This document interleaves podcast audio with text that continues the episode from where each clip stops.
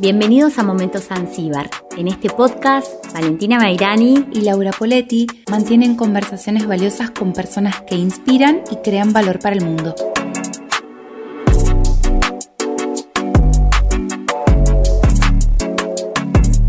Hola, estamos en nuevo Momentos Zanzíbar. ¿Cómo estamos? Hola, muy bien. Hola a toda la audiencia. Hola Lauri. Y hola a nuestra invitada de honor de hoy, porque este podcast hoy es de A3 y, nuestra invitada es, es Miriam, Miriam Goldenberg. Nos visita desde la ciudad de Rafaela.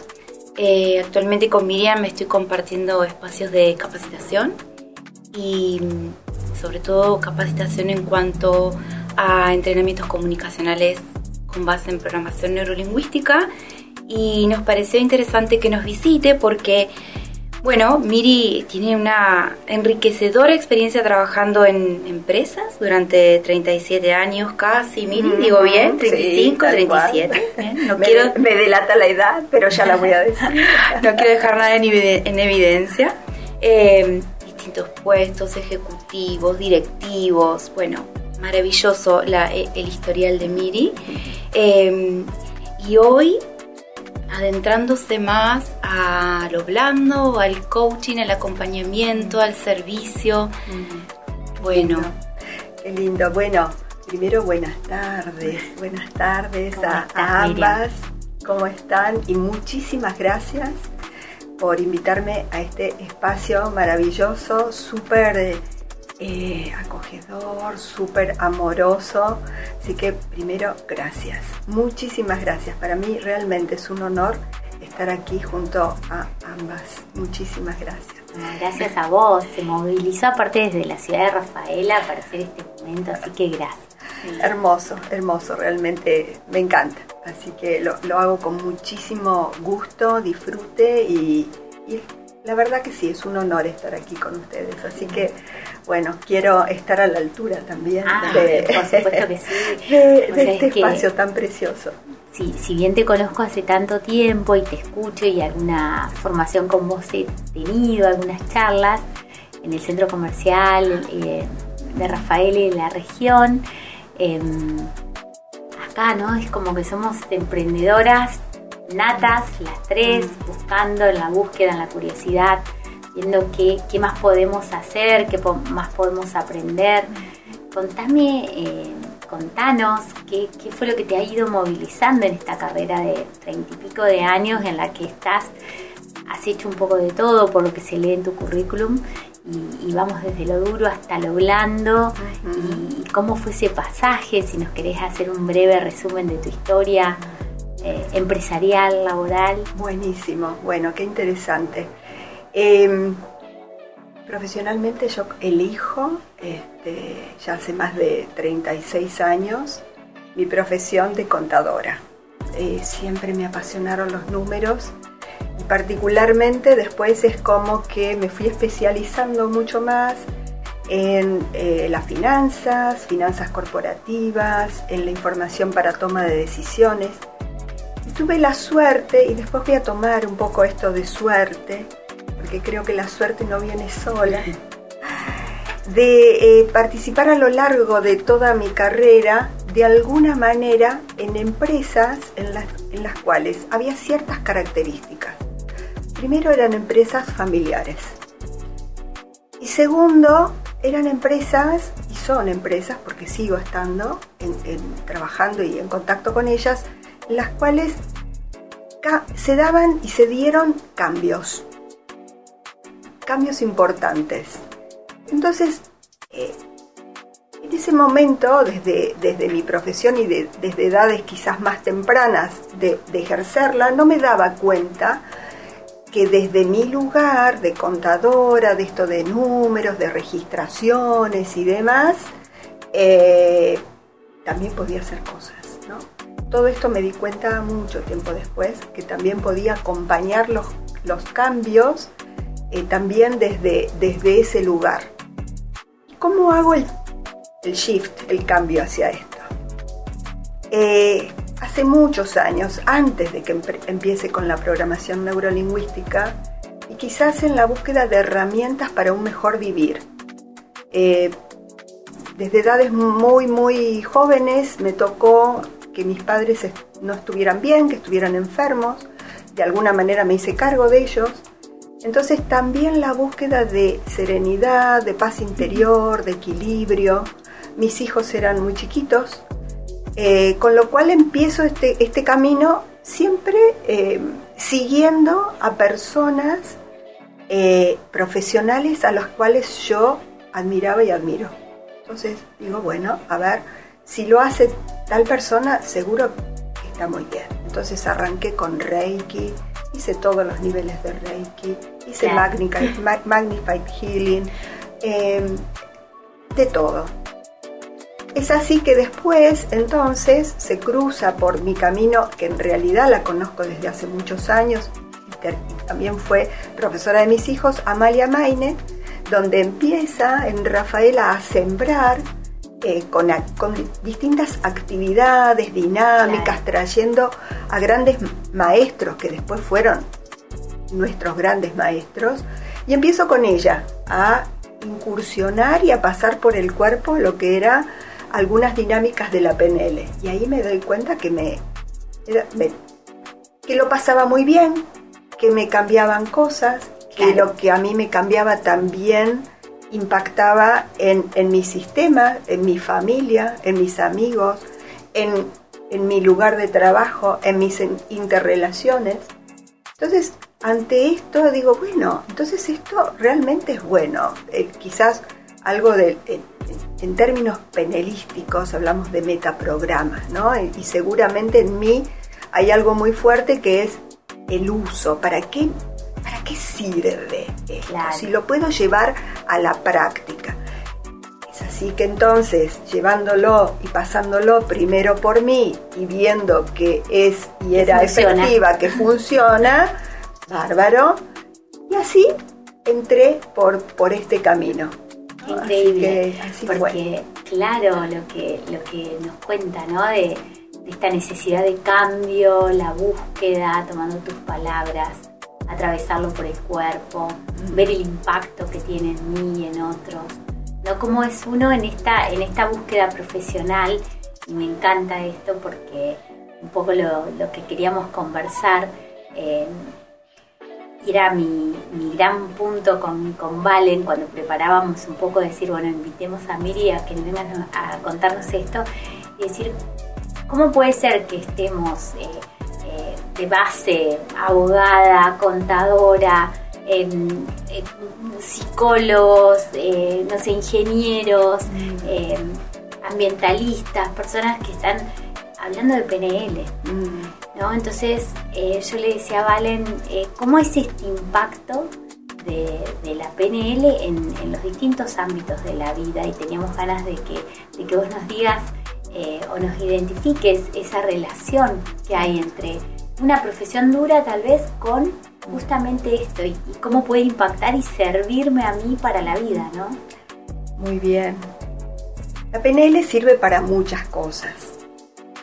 Eh, y una fundamental es para la comunicación y el bien comunicarnos. ¿Y qué es la comunicación? La comunicación hace a las relaciones y las relaciones humanas como te diría, el aire es a la vida y no somos conscientes de eso. Y tanto es así que, yendo a responder tu pregunta, venimos realmente muy bien formados técnicamente en cualquiera de, nuestras universidades o institutos, en lo técnico. Sin embargo, no se le presta atención a lo que significa la comunicación. Y es una enorme oportunidad de que esto sea incorporado. Es más, hablábamos hace un ratito, desde edades más tempranas. Porque comunicar es un término sumamente amplio, pero comunicar significa esto de interrelacionarte con, interrelacionarnos con otros, validar al otro, escuchar con todos nuestros sentidos, para poder dar espacio justamente a eso que, se genera. Y hoy cada vez más veo eh, en las empresas con las cuales trabajo, trabajo con ingenieros, con contadores, empresarios, emprendedores, fantásticos. Pero ¿cuántas veces cuesta lo comunicacional?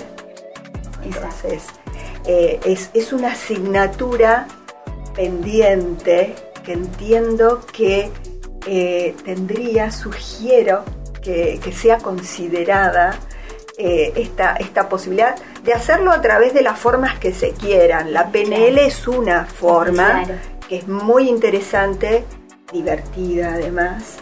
Son dinámicas muy vividas, muy, digamos, que esto de que lo pasamos por el cuerpo. No es que aprendo a comunicarme leyendo un libro. Puedo sacar información, sin duda, y es muy valioso.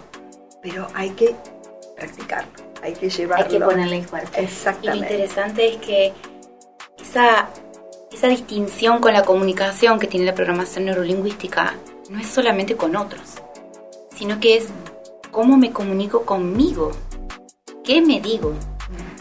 Eh, que ese diálogo interno entre nuestras partes que ocurre en la mente, bueno, qué interesante, ¿no? Es poder también eh, aprender y entrenar cómo hacerle espacio a esa conversación que ocurre dentro nuestro y que nos dispone para la vida, nos dispone para las situaciones desafiantes, nos dispone para la relación con otros, mm. nos dispone para tomar decisiones, nos dispone para eh, plantear objetivos fue eh, el tema de nuestro podcast anterior.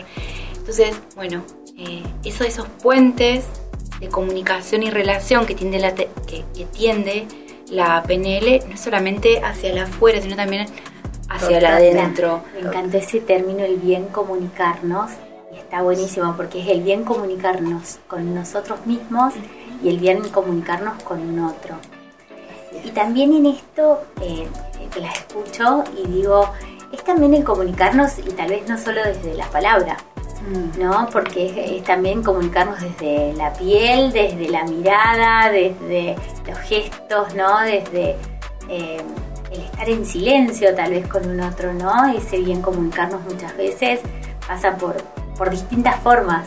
¿no? Totalmente. Porque por ahí que lo confundimos también. Eh, es muy interesante lo que traes porque hay... Eh, axiomas sobre la comunicación. Axiomas son eh, declaraciones que no necesitan ser, eh, digamos, demostradas. Y entonces una de ellas dice que siempre comunicamos. ¿Por qué? Porque mientras hay conducta, hay comunicación. Y no existe la no conducta. Bien. Claro. Entonces, bueno, lo dejo así como para reflexionar. En el derecho, y me llevas al derecho, y digo, ahí eh, hablamos mucho, ¿no? El, silencio y la omisión, en definitiva la acción o la omisión, pero ya omitir también trae, o no accionar también trae sus consecuencias, ¿no? Es como, como esto mismo que, que pasa en la comunicación. Y otro de los puntos que digo, eh, qué lindo porque Muchas veces estamos a una conversación de solucionar cuestiones y en el derecho también lo usamos mucho y en las empresas también, ¿no? Y en la familia. estamos a una conversación de distancia de poder eh, ponernos de acuerdo, de poder conciliar, de poder acordar, de poder... Qué, qué bravo eso, ¿no? Cuando no puedo hablar con un otro, cuando no puedo comunicarme. Ahí la PNL, ¿cómo, cómo nos ayudaría a descubrir? Tal vez primero desde nosotros Sí, eh, hay muchas formas, ¿no? Este, hablaba esto de primero de la validación. La validación, como decía, vale mía y también del otro. Cada uno de nosotros traemos a esta conversación seguramente objetivos, expectativas, emociones. Eh, entonces, bueno, dar espacio a todo eso con mucho respeto, con, tiempos, para escuchar, para reflexionar y co-construir juntos quizás estados eh, superadores. donde habrá algo de lo que traigo yo, algo de lo que trae el otro y seguramente algo de lo que no traíamos en forma individual uno y otro, pero se co-crea en ese espacio. Bien, qué bueno esto. Sabes que, que me, llevaste a un punto, decir, porque uno vinimos a esta charla de hoy a compartir este momento, ¿no? Cada una con, con esto, las expectativas, las emociones, que eran las dudas, sobre todo en mi lugar, aprender de ustedes. El, eh, digo que en las empresas y en los directorios y en los distintos lugares nos pasa lo mismo. Eh, pero ¿qué pasa cuando no puedo hablar con el otro o estoy enojada o la emoción que llevo a esa reunión es el ponerme en contra o poner palos en la rueda? Porque también pasa, ¿no? Es decir, eh, entonces ahí voy, cómo, cómo asistimos desde, desde este lugar profesional también a poder colaborar que esas conversaciones lleguen a ese estadio que decías Miriam recién, ¿no? Superador, de co-creación. Exacto. De, de un ganar-ganar tomar registro de este estado de presencia y un estado de presencia plena significa estar abierto. Si estamos enojados, si estamos a la defensiva, este, si buscamos escaparnos, ¿no? Son estados de supervivencia que seguramente eh, los tenemos todos. Los tenemos y, y darles la bienvenida, decimos desde el coaching generativo, eh, es interesante porque por algo aparecen este tipo de emociones. Ahora, ¿de qué manera las transformamos en funcionales? Y si no es el momento ese de, para generar esa conversación y esa co-creación, elijamos otro y preparémonos para tener una conversación generativa. Qué bueno esto. A ver, Valen, no sé si quieres acotar algo. No, digo, qué maravilla eh, el poder del autoconocimiento, ¿no? Porque Exacto. solo desde el autoconocimiento y desde reconocerme a mí en esas situaciones de reactividad es que yo puedo hacer algo con eso. Pues sabes que claro, eso, eso pensaba yo, qué gran ejercicio de autoconocimiento y, digo, estas capacidades o habilidades, algunas personas las tienen innatas, ¿no? Y otros las tenemos como que cultivar y generar. Y ahí el autoconocimiento creo que es fundamental. A veces también el que las tiene innatas no es muy consciente y las aplica y, va por la vida y, fantástico, ¿no? Que está buenísimo que lo haga consciente porque eso le haría exponencial, me imagino, el brillo. Eh, pero, pero en esto digo, ¿cómo ese desarrollo de capacidades, ¿no? ¿Cómo, cómo se plantea, digamos, en, en, un, e, en un, ejemplo o en un, un ejercicio práctico? Eh, ¿cómo, ¿Cómo lo podríamos hacer? ¿Cómo lo podríamos proponer desde la PNL? El laburo empieza por uno, vamos y golpeamos la puerta y les decimos, chicas, quiero sesiones de PNL, o, esta situación me enoja y la tengo que identificar, ¿cómo sería?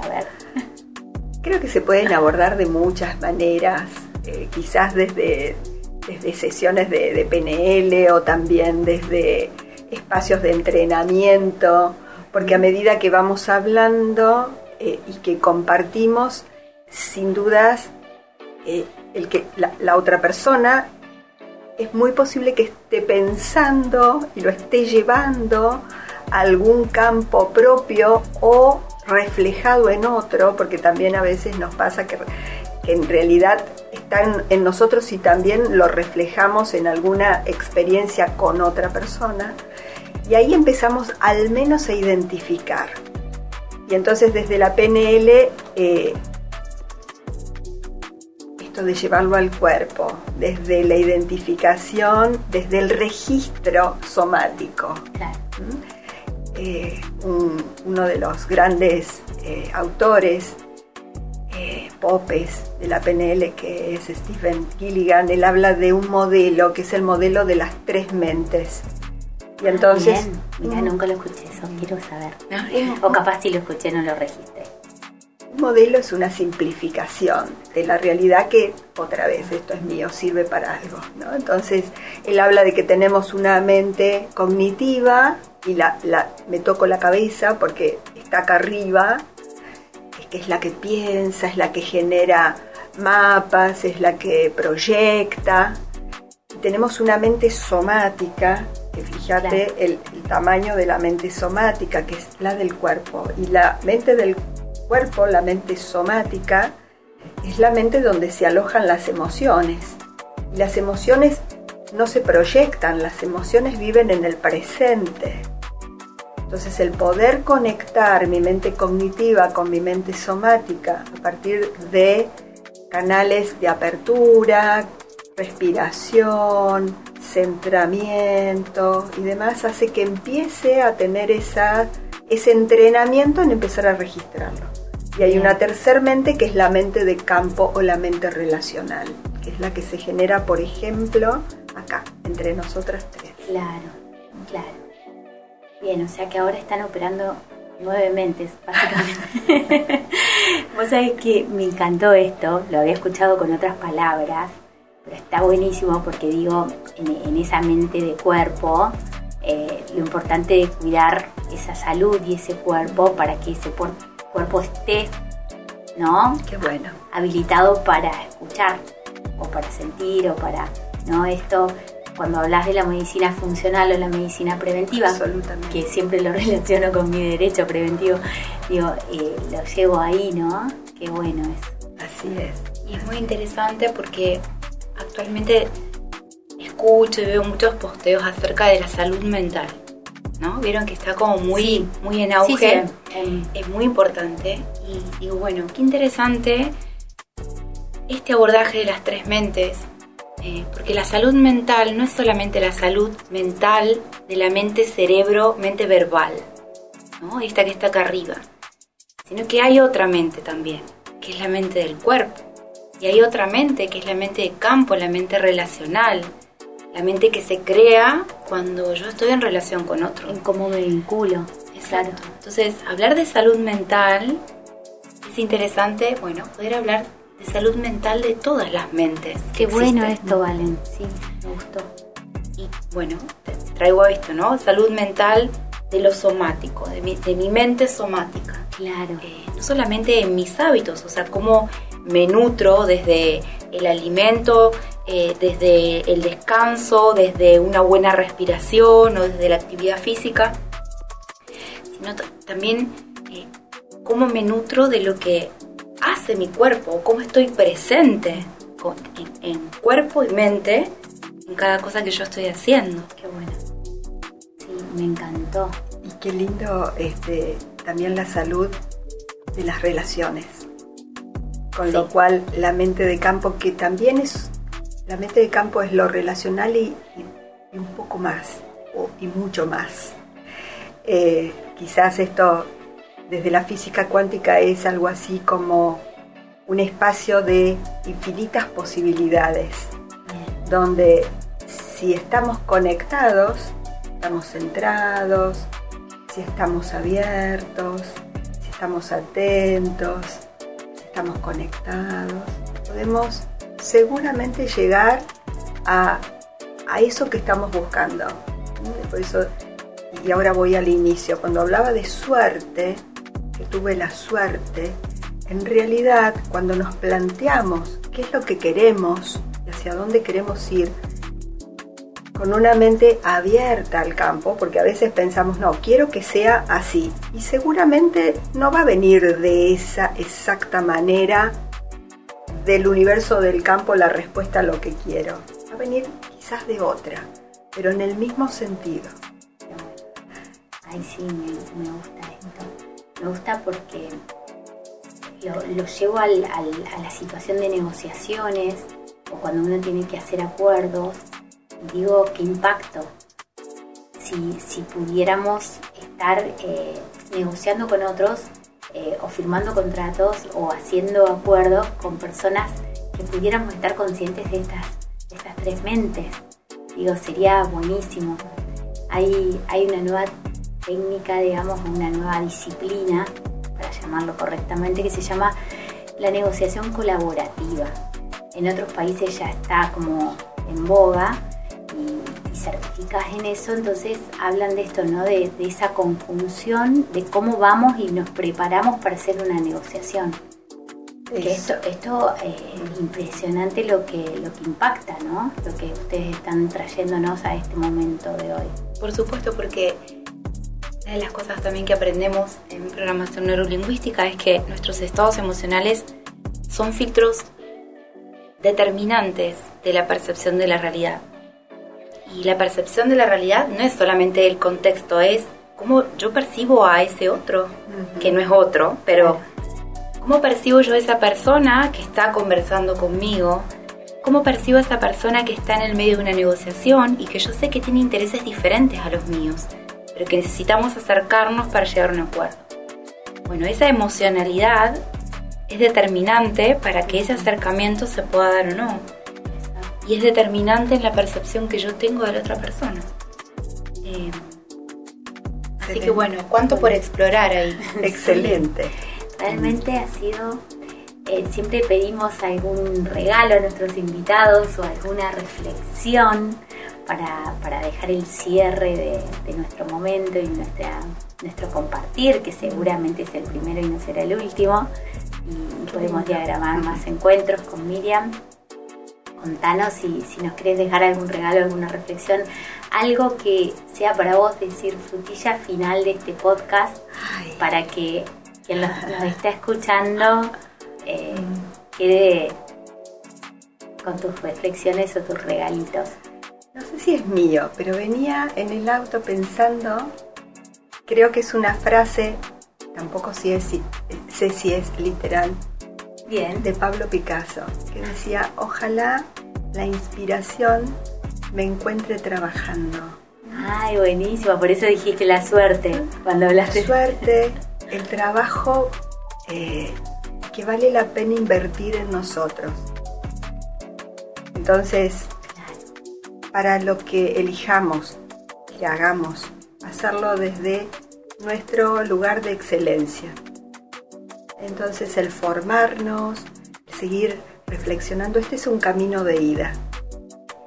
Eh, al menos eso, y creo que valen también para vos, es, es, seguir y seguir porque es como una espiral que vamos cada vez más profundo porque los estados de conciencia seguramente son más profundos. No es el mismo cuando comencé a que si escucharía esa misma clase hoy. Entonces, eh, eso vale la pena y hacerlo con mucho respeto, con mucho amor y, y con mucha pasión. Qué lindo, me encantó. Y al tiempo de cada uno. Al tiempo de cada uno. Hermoso. Me gusta, me gusta eso. Me gusta. Gracias, Miriam. Gracias, gracias, gracias, gracias, gracias a ustedes. Buenísimo. Muchísimas gracias. Un placer. Gracias.